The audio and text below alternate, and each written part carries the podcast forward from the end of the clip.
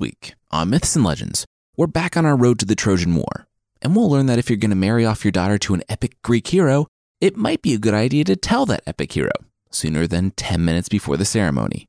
The creature this week is Evil Chicken, a giant evil chicken that lives in the dark forest and will eat you, because of course it will.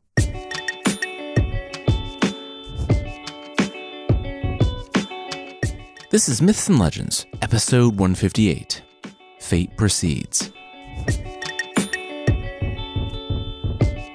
This is a podcast where I tell stories from mythology and folklore.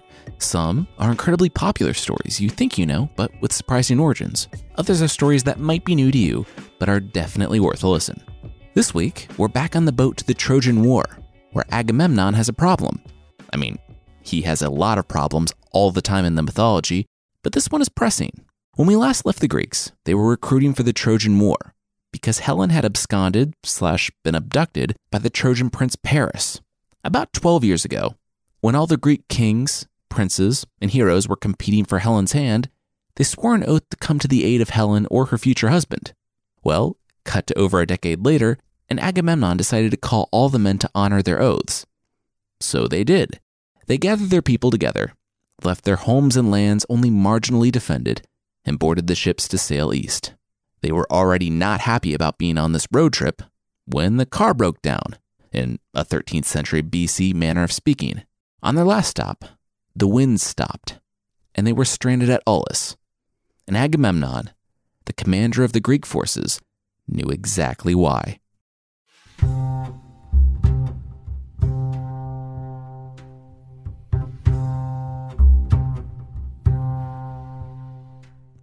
Agamemnon looked out at the ships on the harbor. It was choked with them. They should have been halfway across the Aegean Sea by now. Halfway to Troy. No one wanted to be here. Husbands had been taken from their wives, fathers from their children. Fields were overgrown, untended, and undefended. It will be quick, Agamemnon had told them. Besides, they had no choice. They had all sworn an oath on that day the day that Helen chose her husband. An oath 12 years gone had gotten the men here. But would it keep them here? They had favorable winds when they stopped off at Aulis to get supplies. It was their last gasp, their last chance to feel the Greek soil before heading across the sea. It was only supposed to be a few days. That had been over a month ago. The winds had died with the deer. Agamemnon, the high king of the Greeks, had been hunting with a small party. His brother, Menelaus, the wily Odysseus, and the seer, Calchas. Agamemnon nocked an arrow and let it fly as his quarry, a boar, bolted. The arrow veered through the trees, and the four men heard the cry. Agamemnon was the first to part the branches and see the deer bleeding out in the grove. Calchas wouldn't even approach it. It was an accident. But Artemis, the Olympian goddess of the hunt in the wilderness, didn't care about his intentions. Just the deer, dead in her sacred grove. As soon as the deer became still, the winds at Aulis stopped. They hadn't started back up again. Agamemnon broke open the wine and directed them to a nearby town where he told his men to enjoy themselves. They would be taking to sea shortly. But they hadn't taken to sea shortly. The men, numbering in the thousands, were now growing restless. The wine and food, the provisions for the voyage across the sea, were running low. The warriors were growing tired with the women from a nearby village. And, well, they were warriors. They were promised glory and plunder. The only thing that would make leaving their children to watch their crops rot on the vine worth anything. Now, they were sitting at a port, looking out on a sea of glass. You know what you have to do. Calchas said. Odysseus hung like a specter in the back of the tent. He had guessed it, even before Calchas had received word from the gods, detailing what it would take to get everything moving again. Menelaus only stewed in anger and anxiety, constantly thinking about what Helen was doing in the city of Troy. He told Agamemnon that they had made a promise, long ago, when they were nothing but exiles, to never let anything come between them. Would a king now go back on the promise of an exile? Agamemnon, who had been opening and closing the letter all night, vacillating between sending the missive back home to Mycenae and calling the whole attack on Troy off, looked into his brother's eyes. He nodded and handed the letter to Calchas, who disappeared to get it on the first messenger back. Who is he, anyway? This Achilles? Agamemnon asked. Not anyone you want as an enemy, Odysseus replied, crossing his arms. Thanks, real helpful, the High King of the Greeks replied. But then Odysseus sighed. He was getting as restless as his men, and it didn't help that, by leaving for Troy, he had all but doomed them. The prophet had said that when he left for Troy, he wouldn't return for 10 years, and then only destitute and alone. Still, this was the path he was on, and Agamemnon was the king. The sooner they left this place, the sooner they would get to Troy. And the sooner they left Troy, the sooner he would get back home to Penelope and Telemachus. Odysseus said that Achilles, the young man, though barely a young man, was not to be underestimated. He was the son of an Argonaut and a goddess. He was trained by the same centaur that trained Hercules, Theseus, Jason, and others. He was destined to bring victory to them all. Whatever, Agamemnon replied. He doesn't need to know until she gets here. He doesn't need to know I just sent a letter saying that he's marrying my daughter. Odysseus grimaced. He came for war, for honor. He didn't like this business. Agamemnon, still looking out on the entirety of the Greek force, asked the king of Ithaca to leave him. Odysseus nodded and left. Agamemnon stood like a statue until Odysseus's footsteps melted into the sounds of conversation from the camp below. When he was certain he was alone, he rushed to his desk, to the scroll he had hidden under some animal skins. Glancing back warily, he penned a second message, one to his wife, Clytemnestra, saying to ignore the first message, to avoid coming to Aulis at all costs, no matter what she heard or what he, Agamemnon, had said. Agamemnon stepped back from the scroll and whistled. A servant appeared at the door, one who already had his orders. Agamemnon handed him the scroll and told him to run Avoid the normal routes, avoid the other messenger, but get to Mycenae as quickly as possible. His family's future depended on it.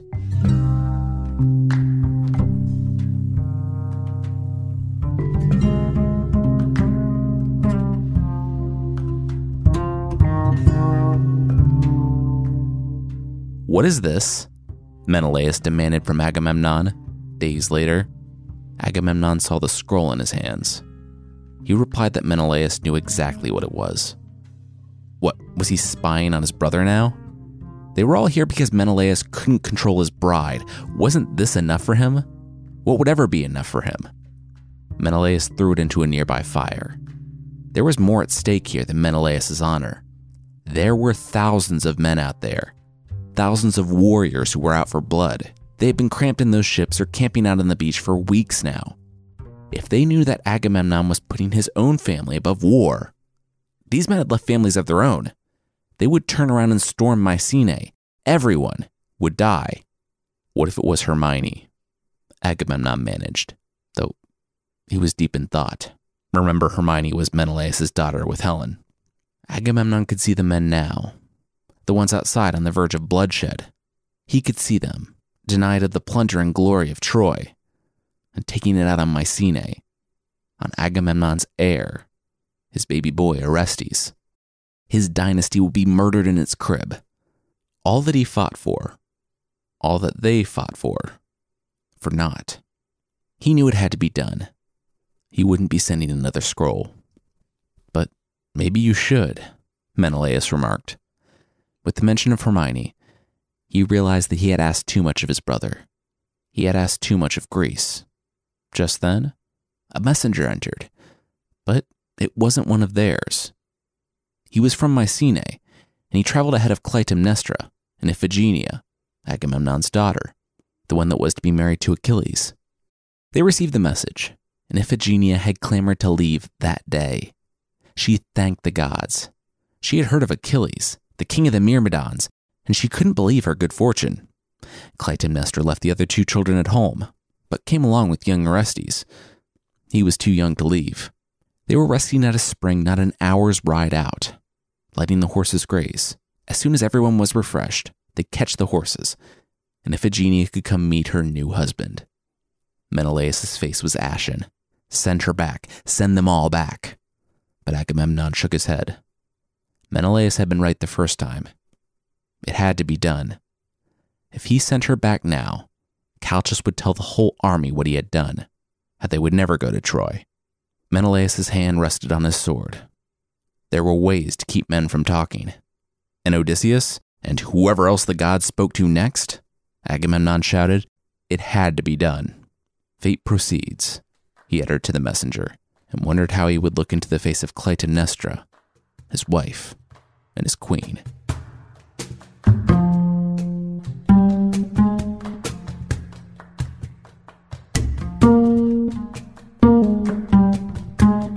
Clytemnestra watched as Iphigenia ran to her father and flung herself on the man's chest. Of all of her children, Iphigenia loved her father best.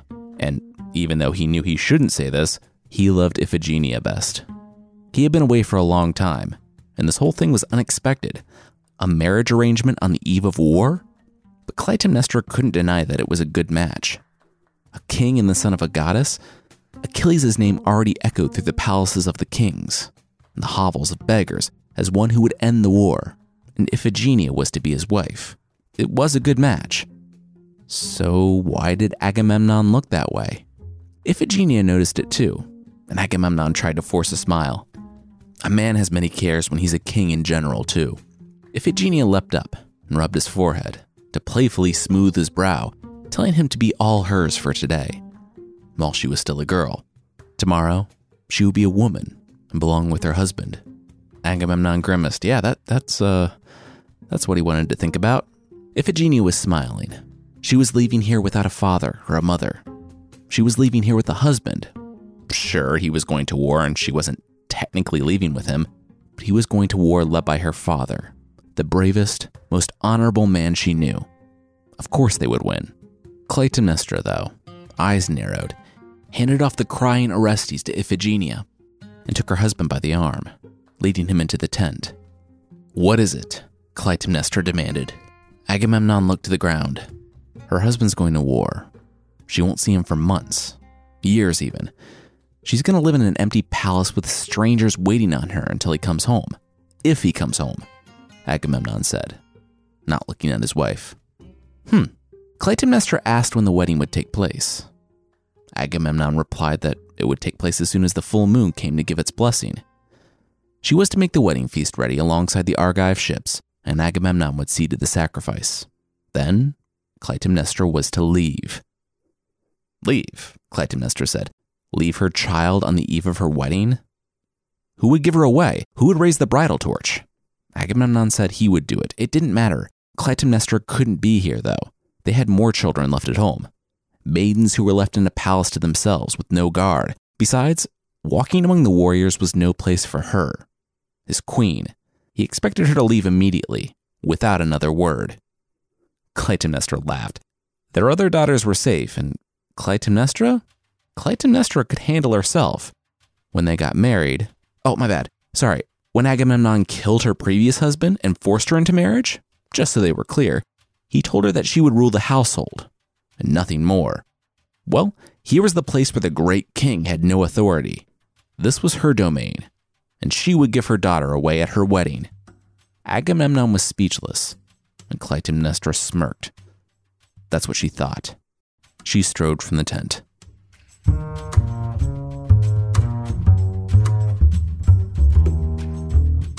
We'll see what Achilles thinks of his surprise marriage, but that will be right after this. All right, now back to the show.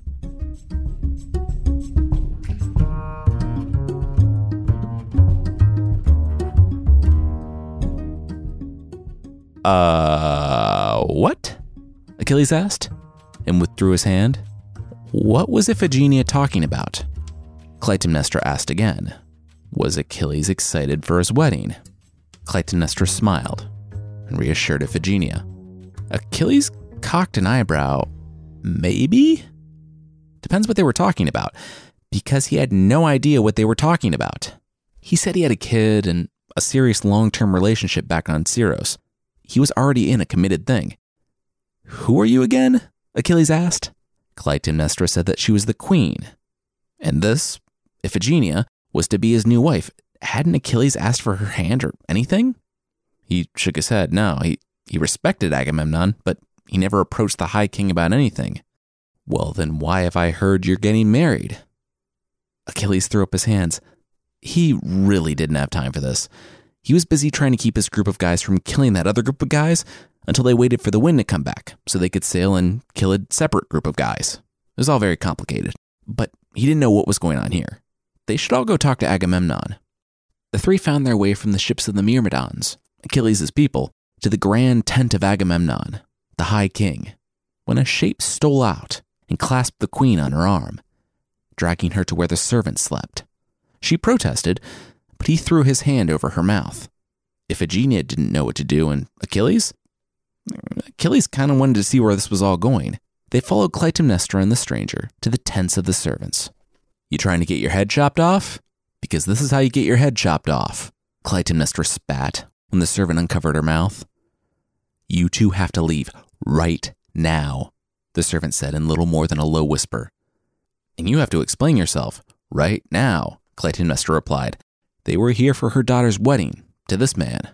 The man looked at Achilles and face palmed. And this man, did he know anything about the wedding? Clytemnestra shook her head. No, he did not. That's because there's not going to be a wedding, the man replied. He introduced himself. He was an attendant to Agamemnon. He had been in the tent the day that Agamemnon spoke to Calchas, the prophet. Agamemnon hadn't summoned Iphigenia here to marry her off. He had summoned her here because the winds weren't moving and the gods had demanded a sacrifice. Artemis had lost a deer, so Agamemnon would lose the child that he loved most. Clytemnestra gasped, and Iphigenia shook before breaking out in tears. It made sense. The sudden marriage to a recognizable name, enough to get them to come immediately without question, and why Agamemnon had tried to get Clytemnestra to leave before the wedding, which would take place right after the sacrifice. Clytemnestra hung her head. She knew Agamemnon, the real Agamemnon. He might be High King, but he was still that little exile boy, afraid that it was all going to disappear like smoke on the wind. He might command his men, but he also feared them. He agonized over the decision, if that helps, the attendant said. It really doesn't, Clytemnestra replied, and he was right. They had to leave. That's literally what I've been saying the entire time, the attendant replied. Again, not helping. Clytemnestra turned to Achilles, the young hero, standing there disgusted. She asked if he would help her and Iphigenia get to the chariot home, and the son of Peleus nodded. He was enraged at Agamemnon for listening to a prophet and attempting to sacrifice a child. But if he was being honest, he was even angrier for dragging Achilles' name into it. There was a field full of famous Greek heroes out there. Pick anyone but him. Clytemnestra cocked an eyebrow. Okay. As long as Achilles was on board, she didn't care about the motivation. She asked Achilles what he needed. But Achilles paused.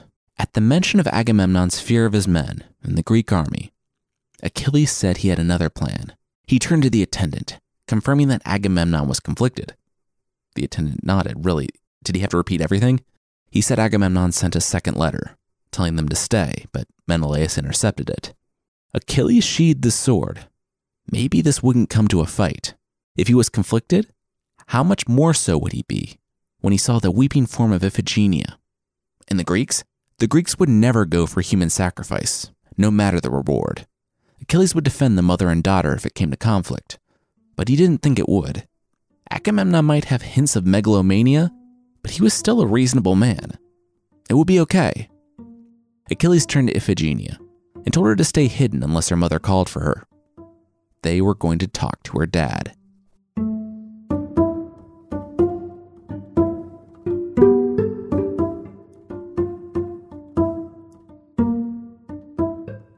Agamemnon met Clytemnestra outside of his tent with a smile. He looked at Achilles. So, the man had heard the good news. Awesome. Achilles was silent. Agamemnon turned back to Clytemnestra. saying that the sacrifices were about to be underway for the wedding ceremony. Where was Iphigenia? Clytemnestra was such a fan of customs that she just had to stay and see her daughter married. Of course, she knew that the bride and groom should be present at the sacrifices. Oh, I'm coming, Achilles said. Cool, cool. Not at all serious and menacing. Agamemnon called out to his daughter, but no one came. Iphigenia, you can come out now, Clytemnestra added, and instantly the girl appeared from the tents. Agamemnon's face morphed from a strange smile to a very real frown. Why was his daughter weeping? Just hours ago, she had hugged him. Are you going to kill our daughter, Agamemnon? Clytemnestra asked. Agamemnon, High King of the Greeks, stood frozen for half a beat until he furrowed his brow. What sort of question was that? He screamed, spit flying from his mouth. Clytemnestra replied that it was a fair one. She was unflinching. Agamemnon stood there in silence, the quiet convicting him. He said that Clytemnestra didn't understand. It was an impossible choice. Either he gave up his daughter, his favorite child, or the Greeks themselves would turn on him. As Agamemnon and Clytemnestra spoke, the army of the Greeks began to circle around to hear. Agamemnon continued. It was true. Artemis demanded a sacrifice, or the men would never sail across the sea to Troy. They would be stranded here, forced to return home after months with nothing to show for the lost time. No glory, no riches, entire cities mustered for nothing. They would turn on Argos and Sparta and Mycenae to take what they saw as theirs. And what prayer would you utter? Clytemnestra asked her husband. After he sacrificed their child, what prayer would he utter when it was done? What would the blessing be that he would invoke upon himself as he killed his own child? Would any child of his ever face him when they learned what he did? Why did Clytemnestra have to lose? When, if the Greeks won, the woman who started this, Helen, would get to return to her own daughter? It was Iphigenia's turn to wrap her arms around her father's legs and weep. She begged him not to send her, but if it must be her, to kiss her one last time on her forehead, that she may carry it with her when she meets death. Agamemnon stepped back. It had to be done. He was the king. He had to do it for Greece. With that, he stepped back into his tent. He could give the order, but that was about all he would do he wouldn't watch it be carried out. Achilles then stepped forward, looking out on the host of Greek warriors that surrounded him. He said that he had more faith in his fellow soldiers than Agamemnon. Prophets were, at best, men who, with any luck, told the truth sometimes. He knew that the Greeks were better than to demand a child be sacrificed so they could go to war. If the wind didn't pick up, they would row. And no matter what obstacles the gods threw in their way, they would overcome them because they were the Greeks. And, but Achilles never really got to finish that sentence. The rock that smashed into the temple of the mythological king made sure of that. The Greek host, it seemed, did not share his sentiments. When Achilles rose, blood flecks on his tunic, he drew his sword and looked in the direction from which the rock had come. But then he lowered his sword. It was one of his own men, his Myrmidons, from his kingdom. He wiped the blood from his head and opened his mouth to speak again, but saw that men by the dozens were beginning to pick up rocks of their own. Achilles' resolve hardened. He gripped his sword. That was when the crowd parted, and Odysseus, the king of Ithaca, stepped forward. He told Achilles that he couldn't die. Not here. Not like this. But these men would kill him, and they would take the girl. He didn't like it. Agamemnon didn't like it. Even Calchas the prophet didn't like it. But it was what the gods demanded, so there was no choice. If Achilles chose to die here, Odysseus hoped the prophets really were men who, with luck, told the truth sometimes, because they said Achilles was the one who would end the war. If he died here, all these men would be lost before the end. Still, nothing changed for Achilles. He gritted his teeth and gripped his sword, ready to jump into the fray for the last time when he felt a hand on his shoulder. It was Iphigenia. She wouldn't have so much bloodshed for her. She told Achilles to stand down. She would do it. She would die. Achilles turned to see the bloodshot, tear soaked eyes of Iphigenia. She said that Artemis had decided to take her life. Who was she to stand against a goddess? She turned to the crowd of warriors. What she did now, she did for Greece. Iphigenia turned to Clytemnestra, telling her not to mourn. Iphigenia was doing what was necessary. She would give Greece safety crowned with victory. This was how it was always supposed to end. This was fate. Clytemnestra understood, but she wanted to know what could she do to remember Iphigenia, to honor her memory in Mycenae and Argos. Iphigenia had an answer for that. Clytemnestra shouldn't hate Agamemnon for this. He did it against his own will. He was a weak man, but he wasn't an evil man. Clytemnestra hugged Orestes closer to her chest and was almost relieved when Odysseus stepped forward to start the procession down to the altar. Her first child, a boy she had with her first husband, Tantalus, and now Iphigenia. Both had been taken by Agamemnon. She could make the promise not to hate Agamemnon, but she could never keep it. Not now. Clytemnestra stood, far off, as the warriors, led by Odysseus, took Iphigenia and walked her down to the beach. There was a simple stone altar. Achilles protested, but he respected the wishes of Iphigenia, and, persuaded by Odysseus's words, didn't fight anymore. In the end, he admired Iphigenia's strength and wished that they really had been betrothed. They could have made each other very happy. Iphigenia had strength and resolve, but she also had fear. As they lowered her head to the altar, and as the priest took up the axe, Iphigenia trembled, and even the most determined Greek warrior's resolve nearly broke. When the axe came down, Achilles didn't allow himself to look away. This was the cost of war, of glory. Odysseus sighed, thinking of his own child, and wondering if he would have been able to do the same. Clytemnestra shuddered as the sound of the axe echoed through the camp, and she boarded a chariot for home, one that she had ridden out on with two children, but on which she now left with just one. Agamemnon was alone. He had excused himself to an isolated spot on the hill to weep away from his men. Everyone, though, felt the wind. The instant the sacrifice was completed, the wind picked up for the first time in months. A westerly, one that, with some luck, would take them straight to Troy.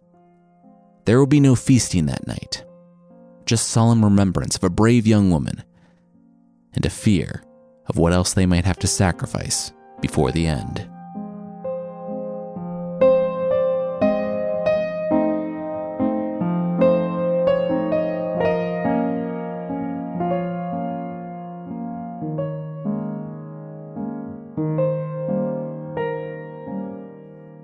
Next week, we're going from all the sadness in the Aegean to a guy who lives in the Catskills in upstate New York who just wants to drink and bowl with strangers.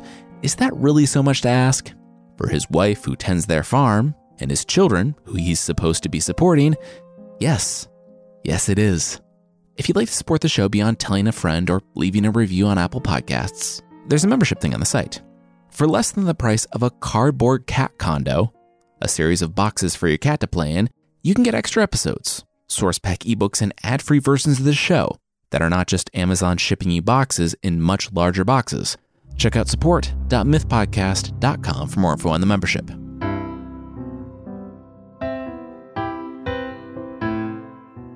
The creature this time is El Pollo Maligno, the evil chicken, and he's from Colombia. There are weeks where I search and search for a creature, and then there are weeks where I read The Evil Chicken and know that we're going to do that creature no matter how much or how little info there is on the thing. El Pollo Maligno is, well, a giant evil chicken that lives in the forests of South America. Known to appear whenever two or more horseback riders congregate, you might be thinking, hey, I find horses to be smelly, dangerous, and scary. I'm good. Well, if you like playing cards, drinking, or jokes, you too are not safe from the voracious appetite of the evil chicken. I mean, who hates jokes? The evil chicken, that's who. Can't blame him, he's just living up to his name. When you and your buddy are riding your horse down the road, the evil chicken will cluck a sound that's somewhere in between a normal chicken cluck and a human voice. So just like cluck, cluck, cluck. In some places, the clucking drives you mad, and in other places, it's just an annoying portent of doom. Either way, if it sounds like some guy is just clucking and luring you into the forest, don't follow it. That's just sound life advice. If you do follow it, it's your standard evil creature in the forest behavior of devouring you whole. I'm not saying people deserve to get eaten by a giant evil chicken. That'd be bad. But if people willingly follow a giant evil chicken into the jungle, uh, that's because you have some options if you hear the clucking. One, go home or just move away from the clucking, and you'll probably be safe. Number two, pray to St. Michael and continue your horseback ride through a jungle infested with deadly chickens.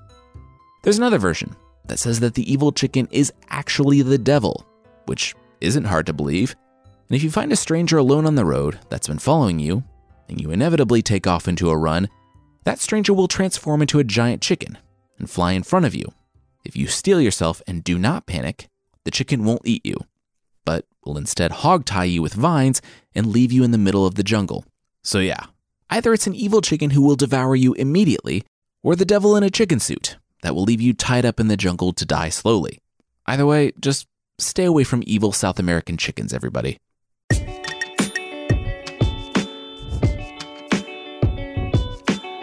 That's it for this week. Myths and Legends is by Jason and Carissa Weiser. Our theme song is by the band Broke for Free, and the Creature of the Week music is by Steve Combs. There are links to even more music in the show notes, and I want to say thanks again to SimpliSafe for sponsoring us this week. SimpliSafe makes home security easy with no contract, hidden fees, or fine print. For just $15 a month, you get 24 7 professional monitoring throughout your home. And SimpliSafe uses their revolutionary video verification technology to visually confirm that break ins are happening, allowing police to get to you three and a half times faster. Visit simplisafe.com slash legends and you'll get free shipping and a 60-day risk-free trial. That's simplisafe.com slash legends. simplisafe.com slash legends. Thank you so much for listening, and I'll see you next time.